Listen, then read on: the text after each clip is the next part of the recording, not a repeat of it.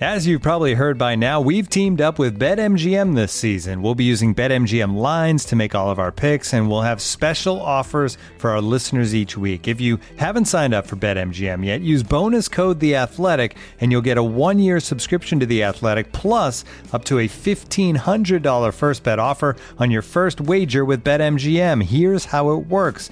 Download the BetMGM app and sign up using bonus code The Athletic. Make your first deposit of at least $10. Place your first bet on any game and claim your voucher for a one year subscription to The Athletic. See BetMGM.com for terms. U.S. promotional offers not available in D.C., Mississippi, New York, Nevada, Ontario, or Puerto Rico. Gambling problem? Call 1-800-GAMBLER. Available in the U.S. Call 877-8-HOPE-NY or text HOPE-NY 467-369 in New York. Call 1-800-NEXT-STEP in Arizona. 1-800-327-5050 in Massachusetts. 1-800-BETS-OFF in Iowa. 1-800-270-7117 for confidential help in Michigan. 1-800-981-0023 in Puerto Rico. First bet offer for new customers only in partnership with Kansas Crossing Casino and Hotel. Don't forget, if you haven't signed up for BetMGM yet, use bonus code The Athletic, and you'll get a one-year subscription to The Athletic, plus up to a fifteen hundred dollar first bet offer on your first wager.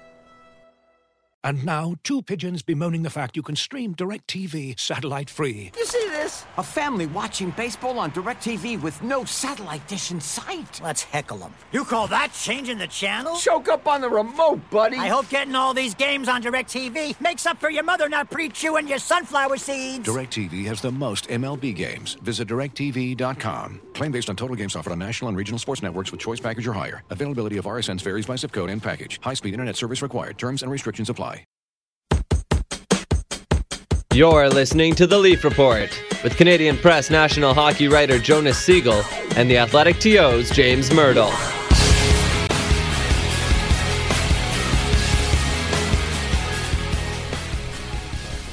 James, you're getting distracted by the candy on uh, our desk here.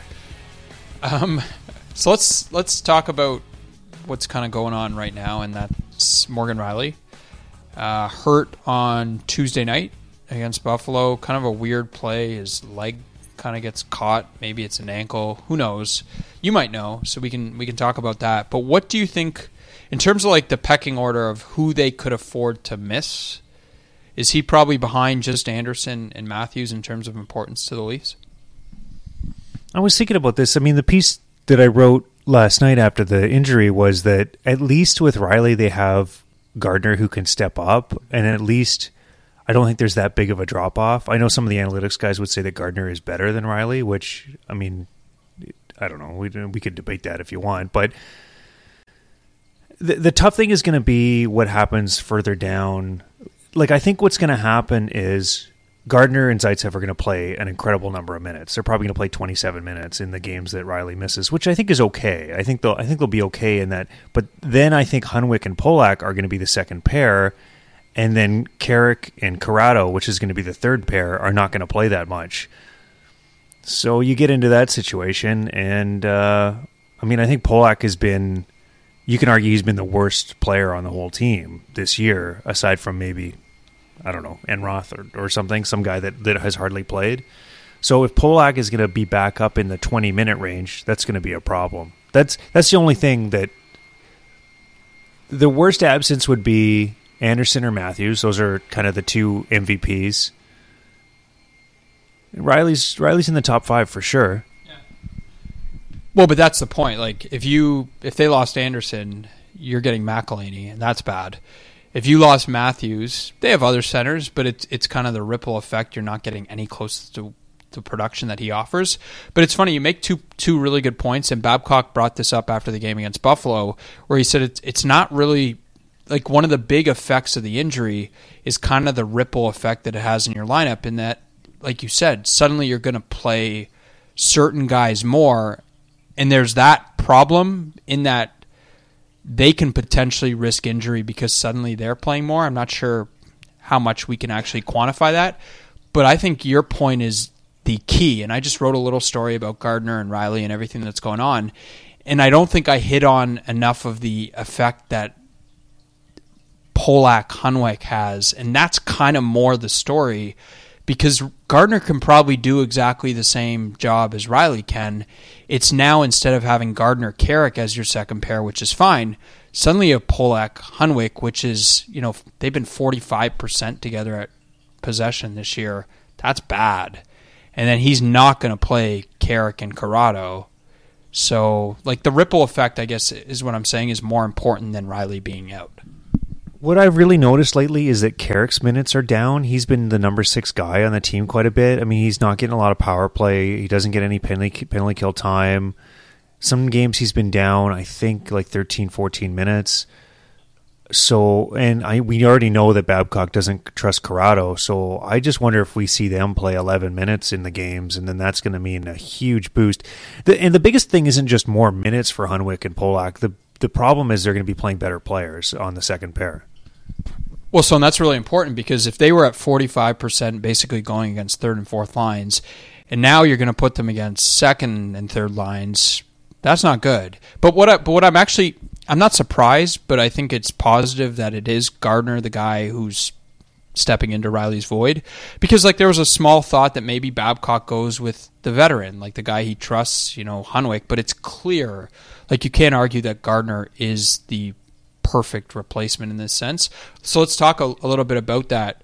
Uh, the year that he's had, what do you think like has been the biggest step forward for him? I it's hard to point to one thing, but all the underlying numbers suggest he's not only good, like he's potentially elite. Do you think that's too big a leap? Yeah, I'm not quite ready to.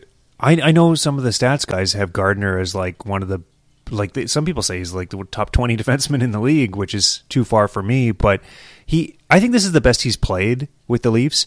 I think this is the most the Leafs have trusted him since he's been here. There's very few times I, I can think of where Babcock's talking about a mistake he's made or anything like that. I think Gardiner's had fewer mistakes that have led directly to goals that I can remember. You know, I, I try. That's why on Twitter sometimes when I talk about when they get a goal against, I try and ascribe it to certain D pairs or or forwards or whatever because it helps me remember who caused those plays. And I don't remember Gardiner really having very many this year. And he looks supremely confident with the puck. There, I mean, there's a lot of instances where I like when he he kind of circles back in their own zone and looks for a play, looks for a play, and either skates it or passes it you know, he's got a lot of weapons in his arsenal, and he's 26. He's going to be 27 in, I believe, in the summer. You know, he's really come into. Uh, he's got just got a lot of confidence. I think is is where he's at right now, and he was kind of saying that after the game that he just feels really really comfortable you look at offensively, it's going to be his best year. He's on pace for his best year by far, and he's on the top power play unit too. In the top power play, the Leafs have had a very, very dangerous power play. I didn't know necessarily that Gardiner had that in him to quarterback a number one power play unit, but the way the Leafs power play functions isn't really. You don't need a guy with a big shot back there, which Gardiner typically hasn't had it's you need like a distributor that can find the guys on either side. Like the way they're doing, they're splitting Nylander and Matthews on either side. They got a guy in front of the net, uh, and then they have kind of like a rover who I think is typically Kadri uh, on the other point. Yeah. So anyway, I, I just I think Gardiner's had a great year. His evolution in terms of the power play, they're using they're going to use him a lot more in the penalty kill now with Rielly out. He said he's in all of those penalty kill meetings. You know, so that's why the big minute boost is coming because he can play both special teams and the top pair. Well, you know what's interesting to me is it can kind of it kind of shows you that a coach can. It might be too strong to say. No, actually, it's not too strong to say. A coach can kill a career. Like if a coach does not like you or doesn't see your value, that can that can destroy you. Like and and that wasn't happening to that degree with Gardiner and Carlyle.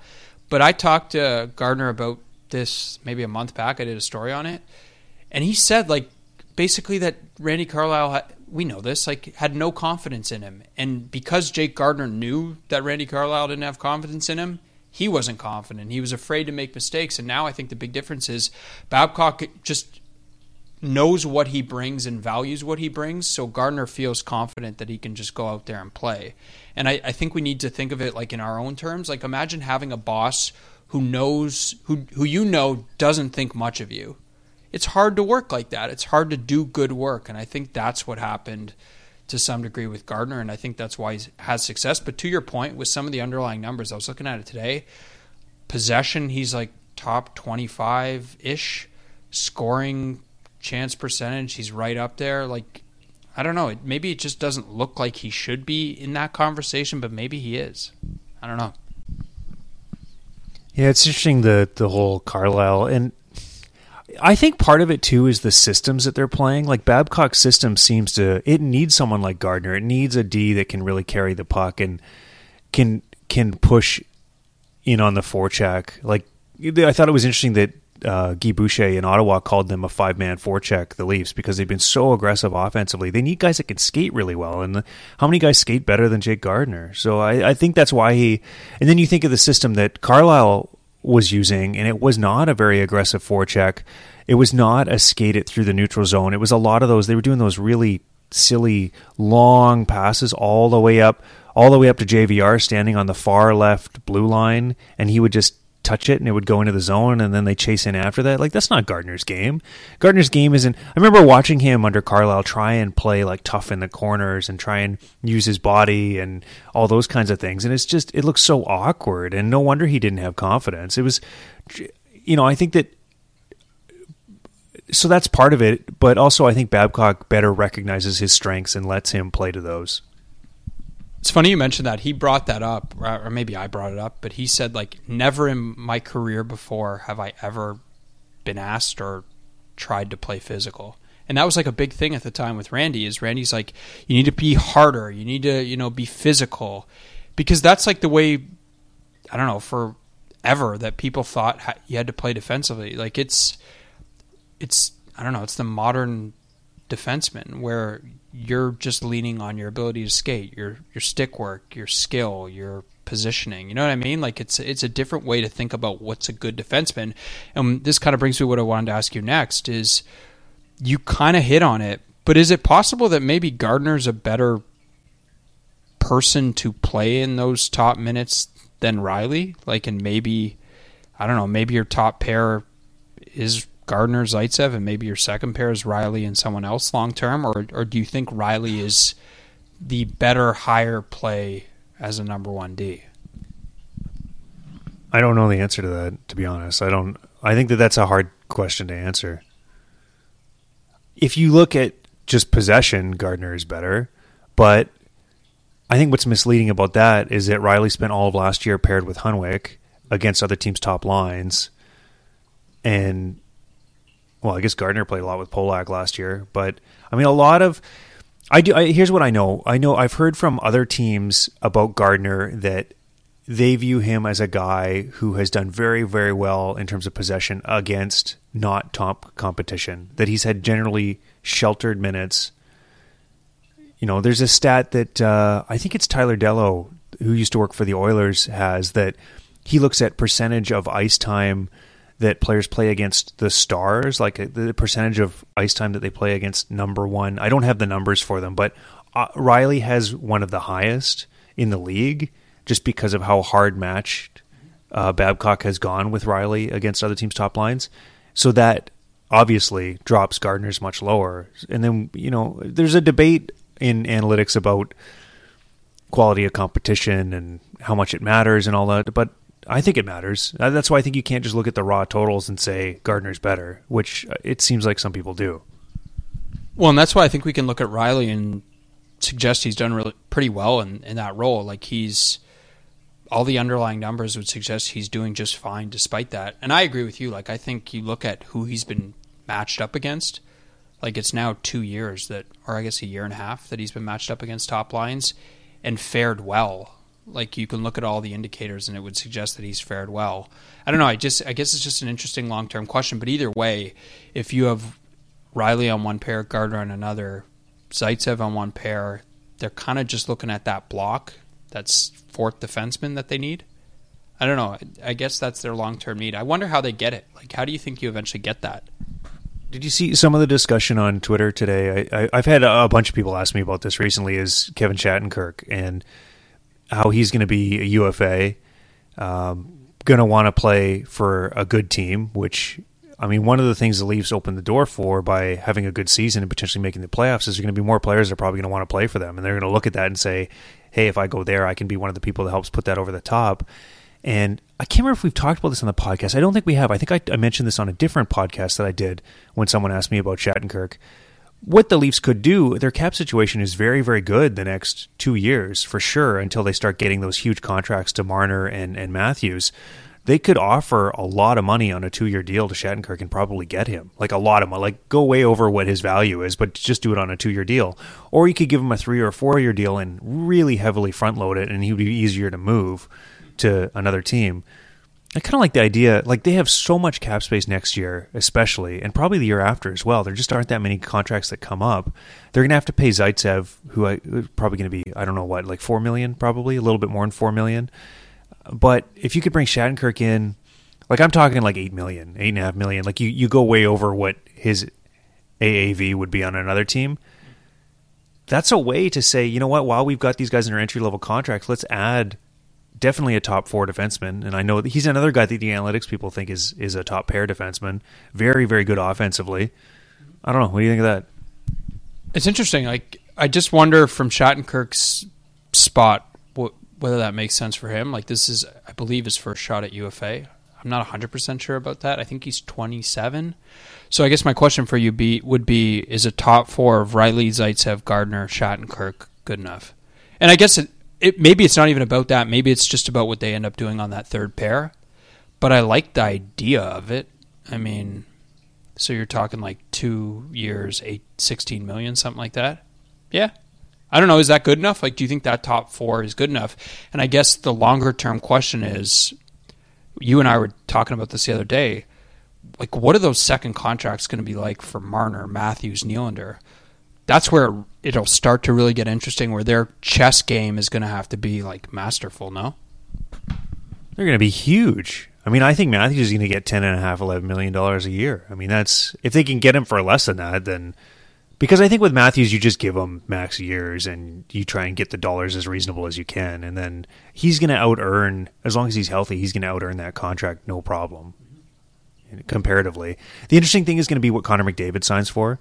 I think Edmonton is less. Oh, I don't know how I want to put this. I was going to say they're less maybe savvy with some of these things, but I mean, there's a bit of a different uh, management group in there, so it's hard to say. Like, I don't think they're going to play hardball with McDavid. I just wonder if McDavid gets like some totally outlandish number. The biggest number around the league still ten and a half million a year. He probably tops that. I mean, maybe he gets I don't know what he gets ten point eight or ten point nine or McDavid's going to get a huge number.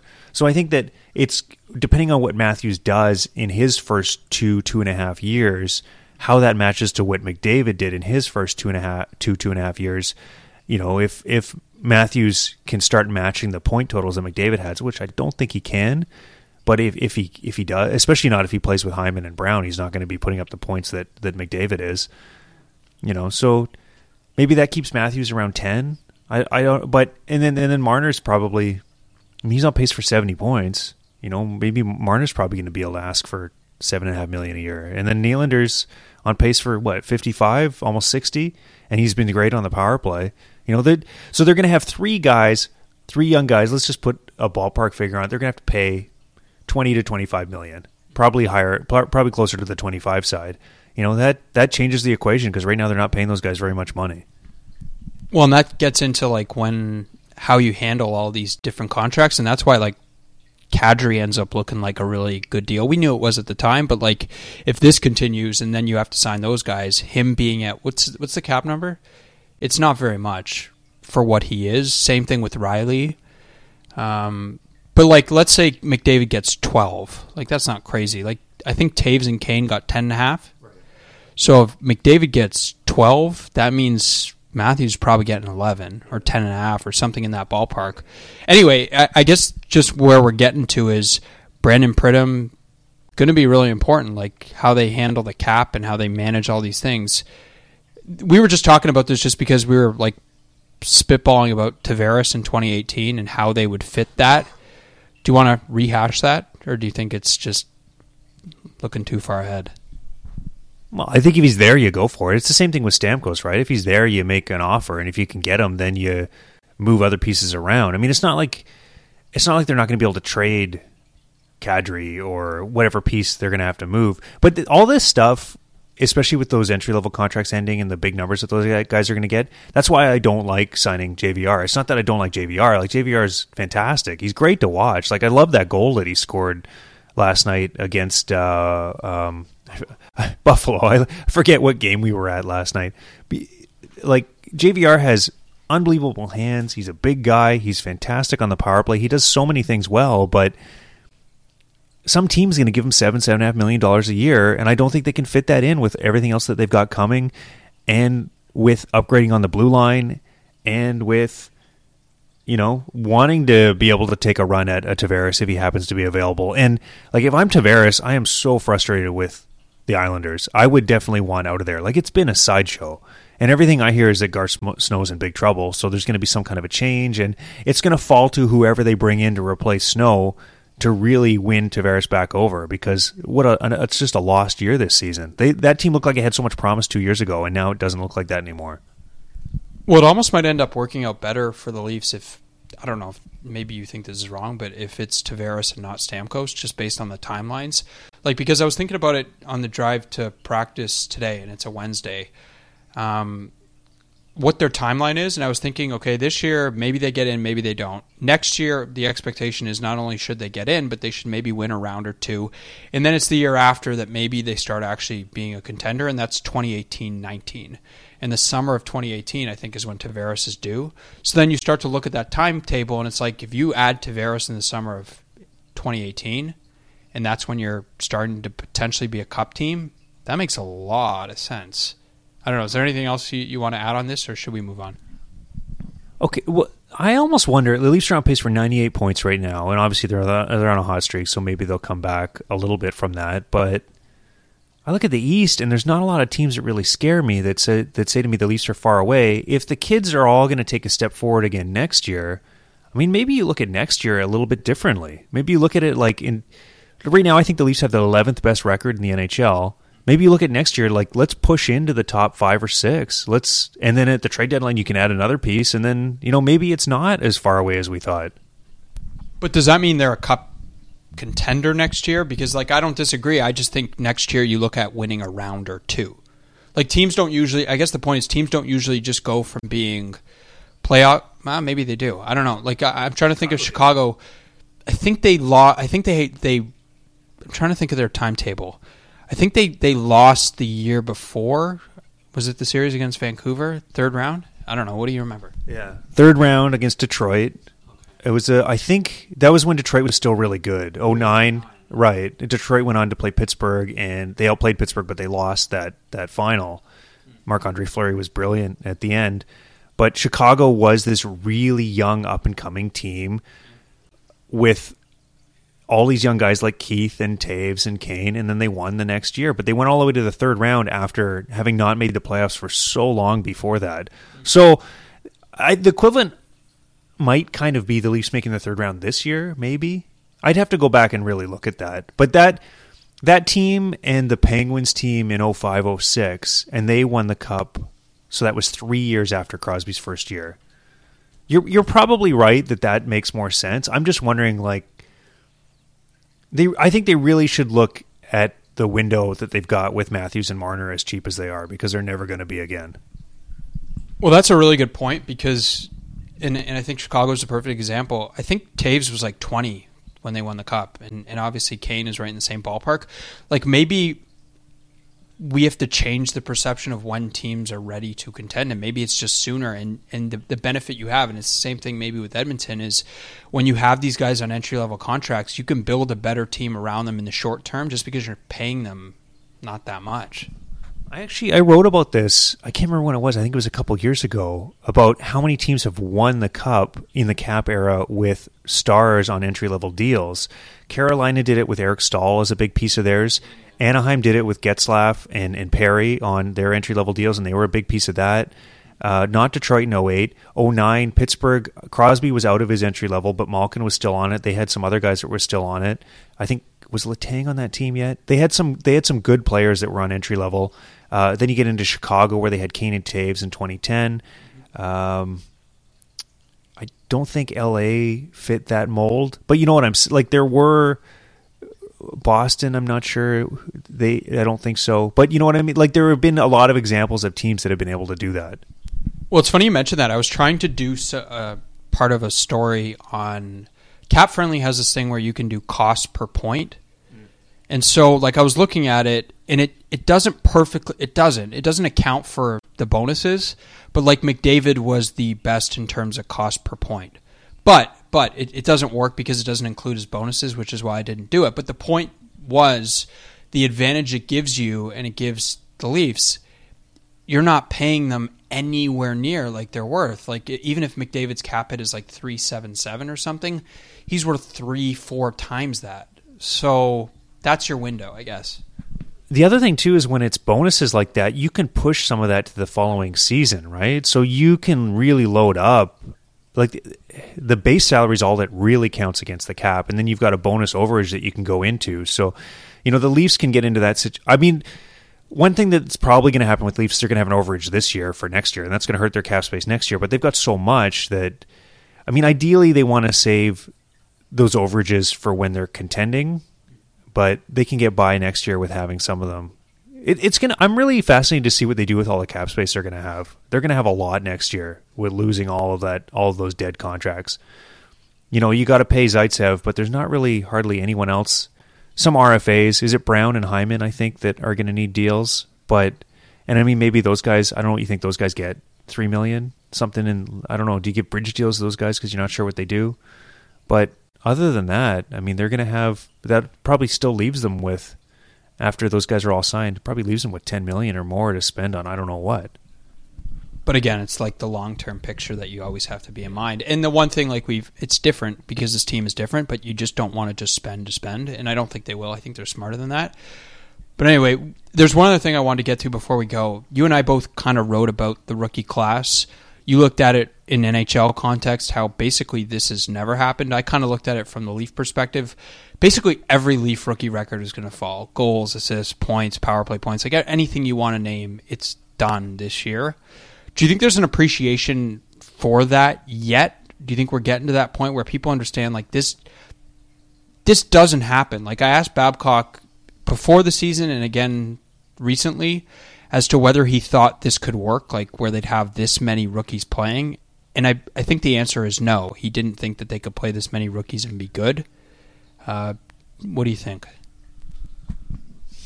I think like the diehard, like hardcore fans, probably the kind of fans that are listen listen to this thing every week. They are getting it because they just they know and they understand how unique this is, and they're reading some of the coverage. I was actually a bit surprised when I started digging into it. I was hoping that I would find some teams in the 80s or the 70s or something that had done this and and kind of comparing the Leafs to them and what happened eventually with those players or the, even the 90s and I had a really hard time finding anybody. Like, it, it's really interesting that the I thought maybe the Leafs would be comparable to like what the Blackhawks did. The only one that really matched at all was that Pittsburgh team in 0506, but they were the second worst team in the league, and a lot of those rookies weren't very good. Like their third best or their fourth best rookie was Colby Armstrong, which, like, no offense to Colby, but like they they weren't of, of the caliber of the guys the Leafs have the best match is that Winnipeg Jets team that Teemu Selanne was on in terms of like they're going to finish ahead of the Leafs in terms of points generated by rookies. The Leafs won't be able to catch them, but goal scoring was so much higher back then. And not only that, but Teemu didn't come over until he was 22. Tkachuk didn't make the NHL uh, until he was 21, and the Russian guys were even older than that that they brought in. So it wasn't. I mean, I know the Leafs have some older rookies in Zaitsev and, and Hyman, but their best rookies are really young, and there hasn't been a team that's brought in. How many do they have that are in that? I can't remember how old Brown is now, but like, yeah, okay. So how, how, there hasn't been a team that's brought in four or five guys between 19 and 22 that have performed this well that I could find. Like it just it doesn't exist. Most of the teams that came up were 1979, 80 only because that's the year the WHA merged into the NHL and Hockey Reference got confused and thought they were all rookies, but they weren't. They just played in the WHA. I mean, that's I don't know. I, I, asked some of the Leafs players about it, and I didn't end up using them, quoting them in the piece, just because they didn't really know what to say to that. Like, it was like this has never happened before, and they didn't really have a good like. What are they supposed to say, right? I mean, it, it's too bad actually that I would have liked to ask Lou Lamoriello about it, but I'm not sure that he would give the kind of like it almost uh, you almost need someone to like give you like a philosophical answer about how unusual this is. Maybe other people around the league or something could put it in a better context than than people that in the Leafs organization. Well, I think that's the point. Like, not only do they have a lot of rookies, but the rookies are good. Like, that's the difference. Like, I looked at teams just this year, like how many their rookies they're playing, and the most is like Arizona and Chicago. Arizona's rookies are bad, not bad. Like, they're just rookies, like usual rookies. In Chicago, their rookies are in depth roles. Like, their best players are still Kane and Toews and Keith and Crawford and those guys. Like, that's the difference. Is their rookies are probably their best players or close to it. Like Matthews is their best player and he's 19. I think that's maybe not what's appreciated is that they're not only rookies but they're playing and they're good. Do you know what I'm saying? Yeah. So the other thing too is we've talked about this before, but the I think the reason why I, we should go back and listen to our preseason podcast about where we projected they would be. I think we both thought they'd be around 85 points and like 10 points out of the playoffs and take a big step from last year. And we just didn't know that it's not just like Matthews has surprised. I think all of the rookies have surprised this year. They've they've all met or exceeded expectations. There's no one that is disappointed. I think Soshnikov's been like a little underwhelming. But then again, like he's playing with Martin, Gauthier, and Smith, so I don't, I don't know. He's not playing a lot. Um, but the one thing like that came up as interesting for me in talking to some of the players, and Brown I think is actually 23. I think he just had a birthday. But the one thing he said that was really interesting is he said they've like basically they've empowered us and I think that's really interesting that that's how they feel, like the young guys feel. Like they, I think they feel like ownership of it and feel comfortable actually just playing. Like he said, we know if we make a mistake, we're not going to be like pinned to the bench, and maybe that comes from Babcock. It must come from Babcock.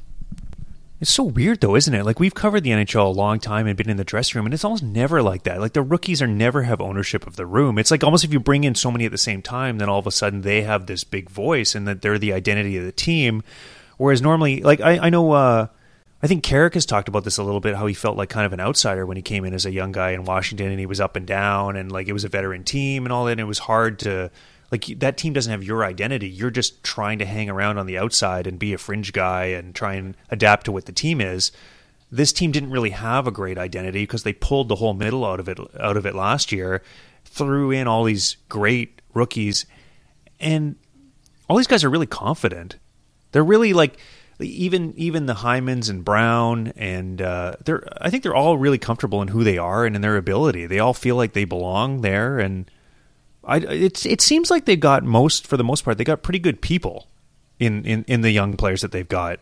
Uh, there was a veteran reporter who came out of the dressing room who isn't there all the time who comes every three weeks or something he came out of the dressing room a couple weeks ago and he's like that's a really good dressing room that's like one of the best leafs dressing room and this is a guy who's covered the leafs for 25, 30 years. He's like, that's one of the best Leafs dressing rooms I've ever been in in terms of like how good the people are, like to have conversations with and whatever. And I think that's probably accurate. I'm always careful to like try to assume, but I know what you're saying. Like they're they they're young, like and and they're kind of the one thing like Marner said is they feel confidence to like make plays and not.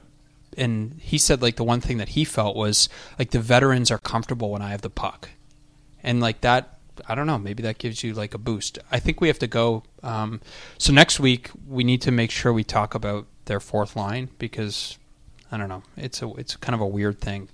Uh, anyway, I guess that's what we'll talk about. maybe we'll talk some more about Rielly Gardiner and kind of how that whole thing shakes out. So the only thing I was going to say is I hope they don't rush Riley back because it looks like some kind of an ankle injury. Could be a high ankle sprain, which takes a long time we don't know for sure, but it seems like Babcock likes to really push guys to come back from injury, and I don't understand why. Like, especially with a guy like that, and especially with an injury like that. Like, if it's any kind of an ankle injury, it's really difficult to skate with. Just the way the the, the boot is on the skate, and the way that the, you have to move, and skating such a big part of Rielly's game.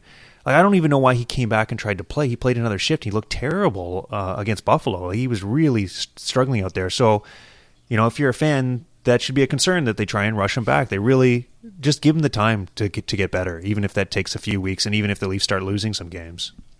And that's going to be the big thing. Like if they start losing, does that pressure to bring him back increase? Because the one thing with Babcock, what you're pointing out is sometimes what ends up happening is someone will say, "When is he coming back?" and he'll say, "Well, I thought he was going to be back today," and it kind of just gives you an underlying indication of how he thinks about these things. So we'll see. Uh, yeah, the McElhinney thing was really weird because I had a really good source tell me that he was hurt in the morning skate in on the Friday, And then they, Garrett Sparks called up in the morning. So I reported that that that McElhinney was hurt, and he wasn't sure if he could play or not. Was basically what was going on. I wasn't saying that he wasn't going to play, and then he ended up starting. I don't know if they they like told him you're the new guy, you got to play, or if he felt better or what happened. But it just it just feel. I remember Dan Winnik last year was the one that really stood out. He had some kind of like an ankle injury or something like that. It was affecting his skating, and it seemed like they made him play through it, and it to his detriment. Was that was last year, right? Two years ago.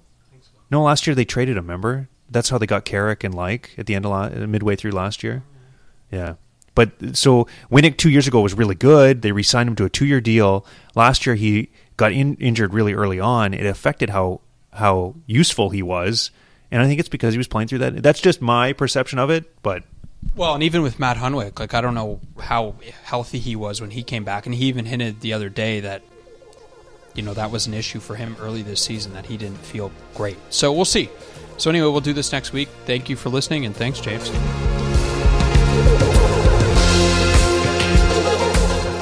Thanks for tuning in to the Leaf Report. Follow the guys on Twitter at Jonas Siegel and at Mirtle.